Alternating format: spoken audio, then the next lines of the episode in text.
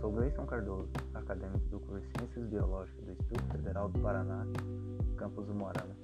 No meu podcast de hoje eu vou abordar o tema feminismo e o papel da educação e o meu como educando para vislumbrar uma sociedade igualitária.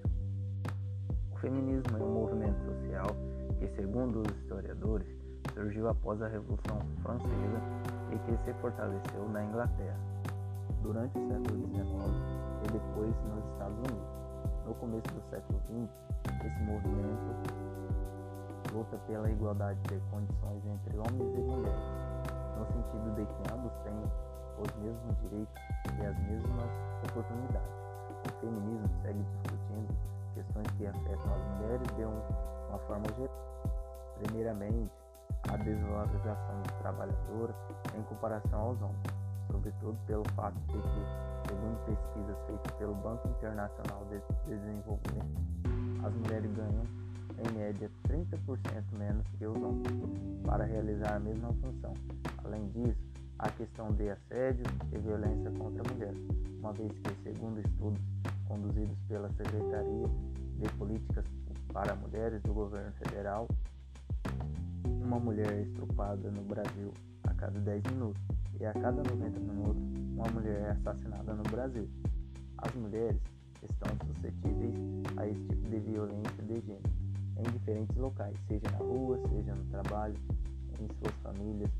O grande esforço do movimento feminista no Brasil é para a luta contra esse tipo de violência e para que o governo crie políticas públicas que combatem esse tipo de violência e promovam o bem-estar das mulheres na sociedade.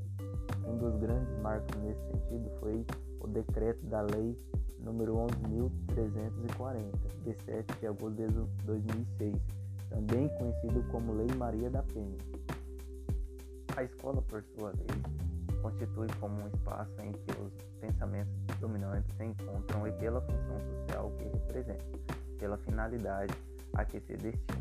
É o local onde se deve oportunizar a formação de indivíduos para o respeito, para a cidadania pela busca da equidade de gênero.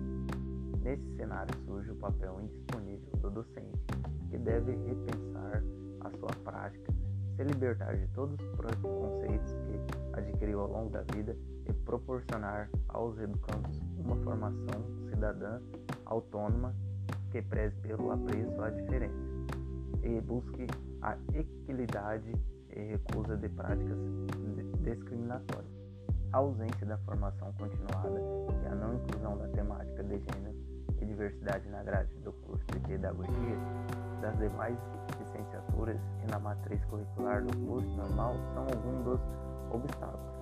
Estamos certos de que incorporar o debate de gênero diversidade da formação de professores que trabalham com crianças e jovens é o caminho mais consistente e promissor para um mundo sem intolerância, mais plural e democrático.